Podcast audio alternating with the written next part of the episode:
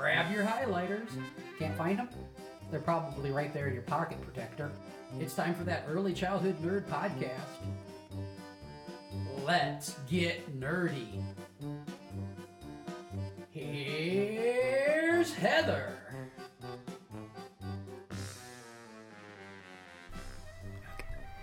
Hello, everyone. Thanks for coming back for another episode of That Early Childhood Nerd. I'm Heather Bernt, and I've got Laura Spillman with me again. We're going to keep going with our conversation about uh, master teachers having a disposition to be willing to take risks and make mistakes.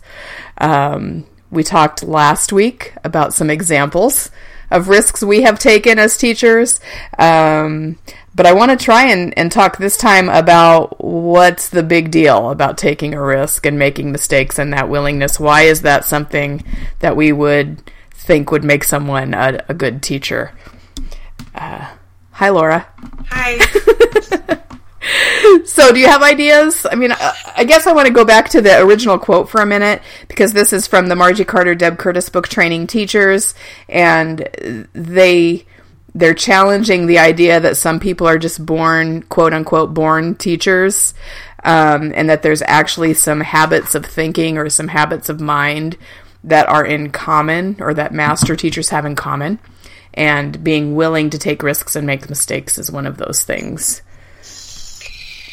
Well, I was I was thinking about this the notion of, of not taking risks and yeah maybe how, we need to deconstruct a little bit that's, that's what i'm thinking yeah. i'm thinking you know the te- teachers that don't take risks and i think it, again i'm just going to reiterate that i think it boils down to not having um, kind of not having the self-confidence to take the risk um, because because you're scared, you know. And we uh-huh. said it before that you're scared. You know, what are other people going to think, and you know, what's my director going to think? What are families going to think?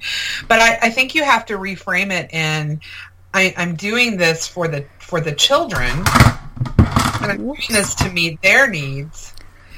And if that's my whether you fail or not, if that's the reason why you're doing it, then that's not a bad thing. Mm-hmm. Even if you fail at what you're doing, right? Right. I it does, and I think that's probably really key to why this would be something that really good teachers have in common that they're willing to ma- take a risk and make a mistake is that they have children at the forefront. Children are their reason for their decisions. Um, uh, you, you, know, so also in this conversation, then we have to talk about the idea of self preservation and am I going to lose my job because of this risk? And if I lose my job, what position am I, will I be in? Right. Um, you know, I, I feel like I did lose a job because I was taking other professional risks like the podcast and right. and things like that and and that made the folks I was working for really nervous.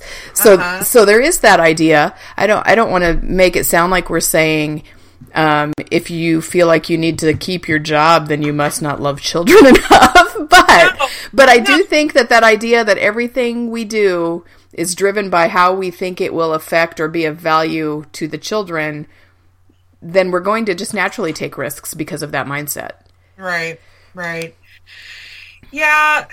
You know, one of the words that I I truly believe has become part of my mindset this this in just this particular year. And this came again from that training that I went to back in January is that word non-negotiable. Uh-huh. you know what what's your non-negotiable going to be? So when I think back to jobs that I've I've left it's maybe most likely because there's a non-negotiable that I am not I am I'm not not going to um what's the word I'm looking for um, that I'm not going to accept. Mm-hmm. I guess. So, um, you know, if you really feel as though there's something that needs to change in your organization, you know, what is your non-negotiable? Mm-hmm. You know, what um, do you have the relationship with your leaders to go and ask about some risk that you're willing to take? And are you going to be willing to accept the answer you're going to get? Yeah. You know, so I you know, I think that there's a big difference between just jumping into taking a risk and then having a more calculated risk. Right. We're not talking about recklessness. No, no. We're, we're talking about more of the calculated risk. Are you are you comfortable talking about what you've discovered some of your non-negotiables are? Yeah, no, I'm comfortable talking about it. um, I, I think my biggest one is that I am really unwilling to um, watch teachers have bad practice and be okay with it. Mm-hmm. I and I what I need to work on, and I know that is my delivery and actually trying to help. Um, but I truly believe that there are just some people that just should not be teaching young children. Mm-hmm. And I don't say that to be mean. I don't say that to be callous. I'm saying it because it's true. Right. And so I think my biggest non-negotiable is is teachers who are in it to play a teacher role but clearly not love children Mhm, and not understand child development. Right. That's my and and not be willing to learn child development. So I believe that that is my biggest non-negotiable. And that's a that's an an a direction of risk that we didn't talk about in the last episode when we were sort of giving examples, and that's the risk of holding our colleagues accountable. Right. um, or or calling out bad practice when we see it. And I'm not saying, and I know you're not either, start fights in the classroom in front of kids and Yeah, and do all that. But like, you know, I just I just don't engage in talking negatively about children over their heads. For example, like y- Right. you're not going to get me into that conversation. I'm going to walk away from you, and then you're going to feel awkward and weird. Um, eh, but also know not to bring that to my door again. So so that's sort of risky. Um, in that, you know, it could start something in front of kids, or it could um, interfere with the relationships between the adults. But you know, the underlying non-negotiable is, Right. you know, I'm I'm here for the chi- for the children and their good. Yeah. And I've honestly learned a lot by being a staff member again. Uh, You know, it's been a long time since I've been, you know, part of the staff. So there's definitely been times where I've been, you know, in the staff lounge or, you know, just around and I hear things and I just kind of, Uh-huh. you know, Yes, try me too. not to engage Mhm. um, just because I'm not. You know, it's a hard job. I mean, Mhm. it really is, and, and I think we all know this. Um, but again, it's a job of choice. If you choose to be in this field and you choose to work with young children, um, then there are some things that I do believe at the core you have to truly believe. Hmm and that's that you know young children are highly capable uh, that that they are um, they are not yours to mold. Um, um, these are not your children they are Uh-huh. somebody else's children and that you know your your role is really to guide and facilitate Mhm. um, based on where they are Yeah. so And so if if we're talking about, you know, if we're asking ourselves the question now, why does being willing to take risks make you a better teacher? Th- then we look at the flip side. There's those folks who are in the job because it's convenient for them. Um, they can sit in a rocking chair and just Right. yell across the room to stop Yeah. children from doing things. Um, they don't. They can use the same lesson plans for the third week of March every year yep um, and that's that's very comfortable. There's no risk in that, but there's also that's that's not good teaching. That's not good Right. early childhood practice. Right. So so there's the flip side to give us an, a, another reason for why why this is in this list of things that master teachers would have. I can I can honestly say that when I think about some of the teachers that I've been working with, that a lot of them do really fall under this, you know, category that they really do take these, you know, pretty calculated risks. Mhm. Um, this whole process that we've been working through since January um, really has shown me the amount of courage and risk that I do truly believe that, um, you know, teachers who are dedicated to the field hmm have. Um, so I'm not sure where I was going with that. I don't think you need to go any further with it. I think that made a good point. Um, but it, it brings up another element of risk, which is um, hearing new information and deciding what to do with it. Yeah. Um, so, you know, and that's not to say that every training you go to, God, how many things have I started with? That's not to say during this episode, but every training you go to isn't full of great ideas. We do still Yeah. have to be critical thinkers Yeah, and well, sift yeah. and sort. But then if we do hear something, what do we do with it? What, what are we willing to do with it if we hear something that we think will really improve, uh, experiences for children? I, I love the analogy. I heard this at a, I want to say it was a Head Start, con- it might have been a zero to three or a Head Start conference, national conference a long time ago. And I remember it was the closing, like the closing, closing, you know, plenary or whatever. Yeah, whatever they call that. Closing deal. it was the end. And she said, the, the presenter said, um, there was once a conference for ducks that wanted to learn how to fly. And they went to a three day conference and there were all these different workshops on how to fly, how to do tricks when you're flying, how to be graceful when you're flying, you know, what to do when there's lots of other ducks in the air. so all these different workshops. And by the end of the conference, all the ducks were flying around at the closing ceremony. And when they closed the conference, all the ducks walked out. and I love that because you know, and especially you know, IAC is in a couple of weeks, and you know, all these Uh-huh. teachers are going to gather at this you know big facility, and there's going to be all these workshops, and they're going to get all this information, and they're going to leave all excited. And then they're going to go back to Monday and probably do the same practice, unless they go to that one workshop that just they were like, oh my gosh, wow, I can do this. Uh-huh. I, you know, I can take that idea and I can do something with it.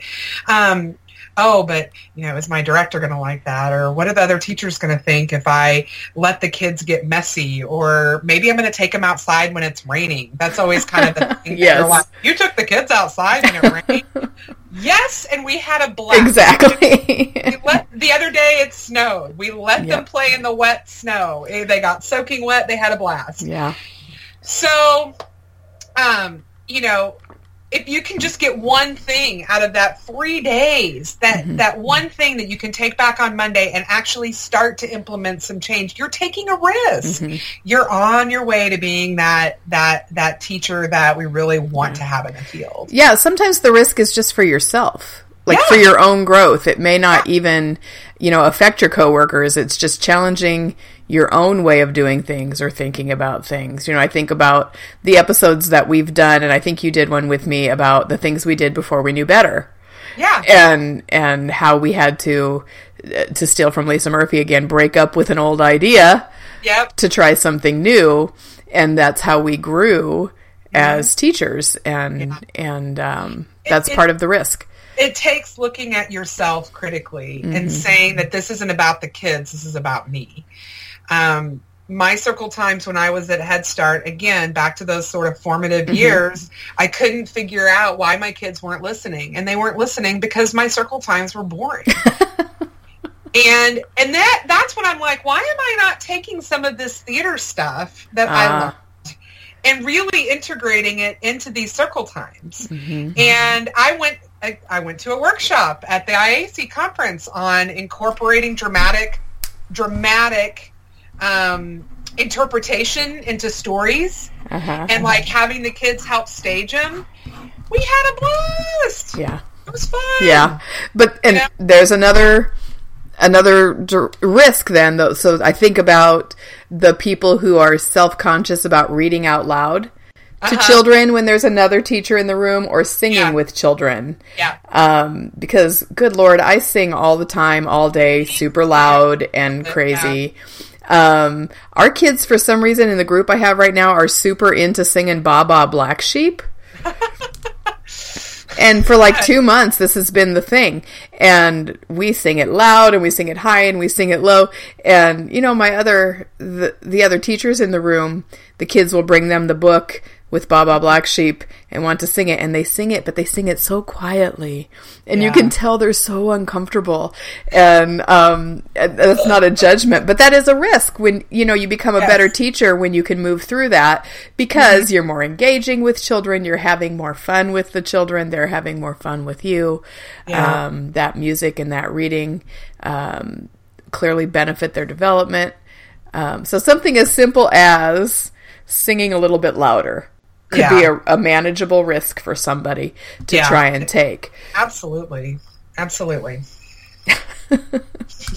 Oh man, I I'm just thinking now we had Baba Black Sheep with like loud bells and it's one of those songs where they can't quite find the end, so they just keep going and going. They just keep going and going and going. Yeah, it, that takes real skill to make a song stretch for a long period of time. I think about my Uncle Jesse song. It's like how many? I'm coming up with like crazy color combinations, like chartreuse. right? Like who's got on chartreuse and what is that color anyway? So, Yeah. And uh, you know, some people just aren't comfortable reading out loud at Yeah. all, let alone Yeah. reading well Yeah. and reading with silly voices and reading with um yeah. that kind of stuff. So there's a, another idea of risk. Yeah. Messy messiness is a risk for some Messiness people. is always is always a big risk, or you know something that's maybe um, if you're going to make something with the kids and you're really worried about the way that it's going to turn out. For Mm-hmm. example, my kids love that that thinking putty stuff. Yeah. Love thinking putty, and so I was thinking, okay, well, great, let's make our own. You know, certainly there's got to be five thousand recipes on thinking putty, right? Mhm. Well, I found some and we tried some and they all failed miserably. but they I, I did it with the kids. Uh-huh. You know? So one So then I- your failure is science. Yeah, so then we still had fun. We Yeah. still played with like, you know, cornstarch and lotion and stuff like that and they they loved it. It was. Yeah. a good time. Um, now the the other day when I was doing my side project, I had to make um, it's just a recipe for Play-Doh. They were calling it forest dough because we were going to take items outdoors, from the yeah. nature and put it in the Play-Doh. And this was honestly the easiest recipe I've ever used in my whole career. Uh-huh. And I did make it. I made it on the stove, um, but it was great. And I added like cinnamon and some orange oil to it to make it smell really nice. Um, but you know, I just want to say. Yes. the greatest Play-Doh I've ever made in my whole career is such a great sentence. It was. I love it. Sorry. refrigerator, and I'm thinking about making some more tonight for the kids tomorrow because it's so awesome. Uh, so, Sorry, I interrupted you mid good I good it's okay, good but thought. what I was saying is, you know, um, sometimes you do have to practice things ahead of time. Yeah. um, to to see how it's going to work, and and I've been doing a lot more of that. So during the nap time, um, we're doing a whole lot right now. Um, we have an art auction coming up, so we're doing a whole lot of different types of art experiments with the kids. So I do a lot of tinkering during nap time, like mixing different like acrylics and watercolors or acrylics and, you know, shimmer watercolors to see what that looks like. Um, and then we let the kids do their own mixing and their own color mixing, but I do a little practicing beforehand. So really what that does is help me not get tripped up and be like, okay, this isn't working. I'm putting it away. Right, exactly. Or getting You know? frustrated or Yeah, because so- because there's another teacher in the room watching you do that too. yeah, it's, it's being proactive versus reactive. Uh-huh. And I think it's the same strategy that we put in place for children with behaviors. Uh-huh. As a teacher, you got to be proactive rather than reactive. Mm-hmm. If you proactively set up stuff that you know might be frustrating if it's not going to work, do that. hmm So, Yeah. and I and again, that that takes some calculated risk as well. Yeah. So what about um, as you were talking, uh, the idea of of teacher ego popped into my mind. How much do you think, or what role does ego play in this idea that we need to be willing to take risks and make mistakes? Oh, We've talked a lot about risk. We just started talking about mistakes a little bit, but don't you think Yeah. that ego is a big piece of that? And and what do we I need to do? Ego and lack of humility. Mm, lack of humility.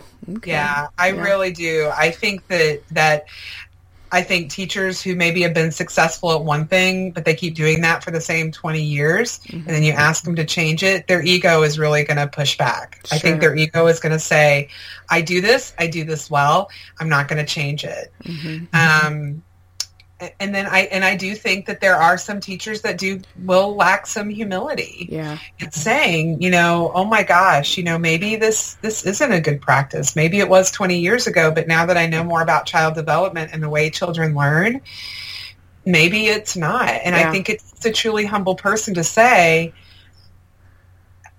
it's not that I even made a mistake. It's just that my practices need to change based on the information that I have about Uh-huh. Yeah. children. I think that comes in too, and you talked about this. Maybe it was in the last last episode. The folks who shouldn't be in the field anymore, but still are. I think Yeah. that's that's pretty ego driven too, because it's certainly not money driven. They could be making money, better money, probably, most likely, doing another job. Right. Um, so sometimes it's comfort, but I think sometimes it's ego too. And I think that's the the teachers who are in it to play school or to be the the the teacher in you know their imaginary idea of what a teacher is in control and Right. you know having power and imparting all this knowledge to these you know Yeah. lesser beings um, which, Well, and we talk a lot about um, whenever I've done trainings on continuity of care, and I'm helping teachers rethink the idea of being just a twos teacher or just an mm-hmm. infant teacher or Right. just a toddler teacher that that really it's a teacher of all children. It's a teacher of all ages mm-hmm. that um, what happens is is when we get sort of you know i'm a really great twos teacher is what we need to help them do is value all those different stages of child development not just being a twos teacher. And you can be a really good twos teacher and not be very good at infants. Mm-hmm. But that doesn't mean that you can't learn right it doesn't mean that you can't learn to be good at infants. So, you know, you know, my big push has, you know, for the last 18 years of my career has been those continuous relationships in early childhood. That has been a very difficult conversation, and I will say that ego does come into that um, on all levels. The administrator who says, "You're not bucking my system. This has always worked for me." I don't. It's almost like I don't care if the research is showing that this is better Exactly. for toddlers. Um, i'm not willing to admit that i need to go change. through it, or I'm not even willing to entertain the idea Mm-hmm. that that relationships really trump any of this other stuff. Mm-hmm. Um, and that's where I do think that that ego gets in the way, and um, and not being willing to make a mistake implementing new practices. right Um, especially if there's people who've been arguing against it around you because then you're like the first mistake they're going to jump on that and say because see say, we told you yeah so. yeah you know, or I could have told you that that was going to happen when you have to be willing to take that heat. And it's the same with teachers. You Yeah. know, if you make a mistake, you know, are you willing to say, you know what, I tried it and it didn't work. yeah Um, but I'm willing to figure out how we can make it better. You know, uh, do you have that solution oriented, you know, attitude where I'm, uh, you know, and I'm, I'm not saying, you know, sometimes there's not a solution for everything. There's right just not. right Um, I've So- gotten really good at using my Vygotskian self-talk yeah. to to coach the people around me through my own mistakes. You know what I mean? Like we're doing an activity that's not going right, or I've put out some materials that that have gotten out of control because they've never had sensory stuff before or Right. whatever. And I'll just say, well, that didn't really work the way I wanted it to, but I'm going to try this next time, or I'm going to add this now and see what we can do. Right. And um, right. It's being thoughtful. Mm-hmm. It's just being thoughtful about the process and being okay with the process. Mm-hmm. And that the process isn't going the process of of, you know, taking risks with young children isn't going to be fluid all the time. Um I, I, you know, God knows I have made some major mistakes when I was, you know, in my early childhood years, and I'm, you know, and I say this a lot in training, and people kind of laugh, but it's true. I'm like, well, I really hope the kids that I had turned out okay. I'm pretty sure they right. did. Yeah. Um, but I think about those things. I really do. I think about some of the things that I did when I was very first in the field, and it makes me cringe. Mm-hmm. Um, but again, um, it's not about beating myself up. It's just saying, well, times were different then. Timeout was just what we used back then. Right. I was different then. you know, Yeah, I was a very different person Yeah. back then than I am now. I would say that even at one point, I think I became almost, you know, swung the pendulum to the other side where I became sort of radical about some things where now I can kind of see the middle, Oh, you yeah. know, where I used to be like, shaving cream is the worst thing in the whole world and you can think of five million other things but shaving cream and shaving cream is horrible. Shaving cream, shaving cream. Where now I'm like, well, you know, I just used shaving cream this week. it's not. No, see, and I mean that's what I mean though. It's all part of that professional Mhm. process. So when when they talk about sort of this master teacher thing, Mm-hmm. and I'm not saying that I'm a master teacher by any stretch, but I am saying that you can go from one one swing to the next but i think the goal is and i think this is the goal this, this is the goal just in life Mhm. is you've got to be about that middle way you've got to be about just sort of that middle that you know did you give the children a valuable experience absolutely i'm sure that they probably had a blast Uh-huh. you know there is one entity that says maybe it's not safe and it's not okay but that's just one person and in so many you Mhm. know so you've got to make the best decisions that you can based on your children and they probably had a great time and learned all kinds of awesome things It was in Ziploc bags. you go. All right. Well, I, any, we're about at a half an hour here for the second half of this, so I'm glad we divided this one into two. That would have been a super long Girl, episode. talking. I know.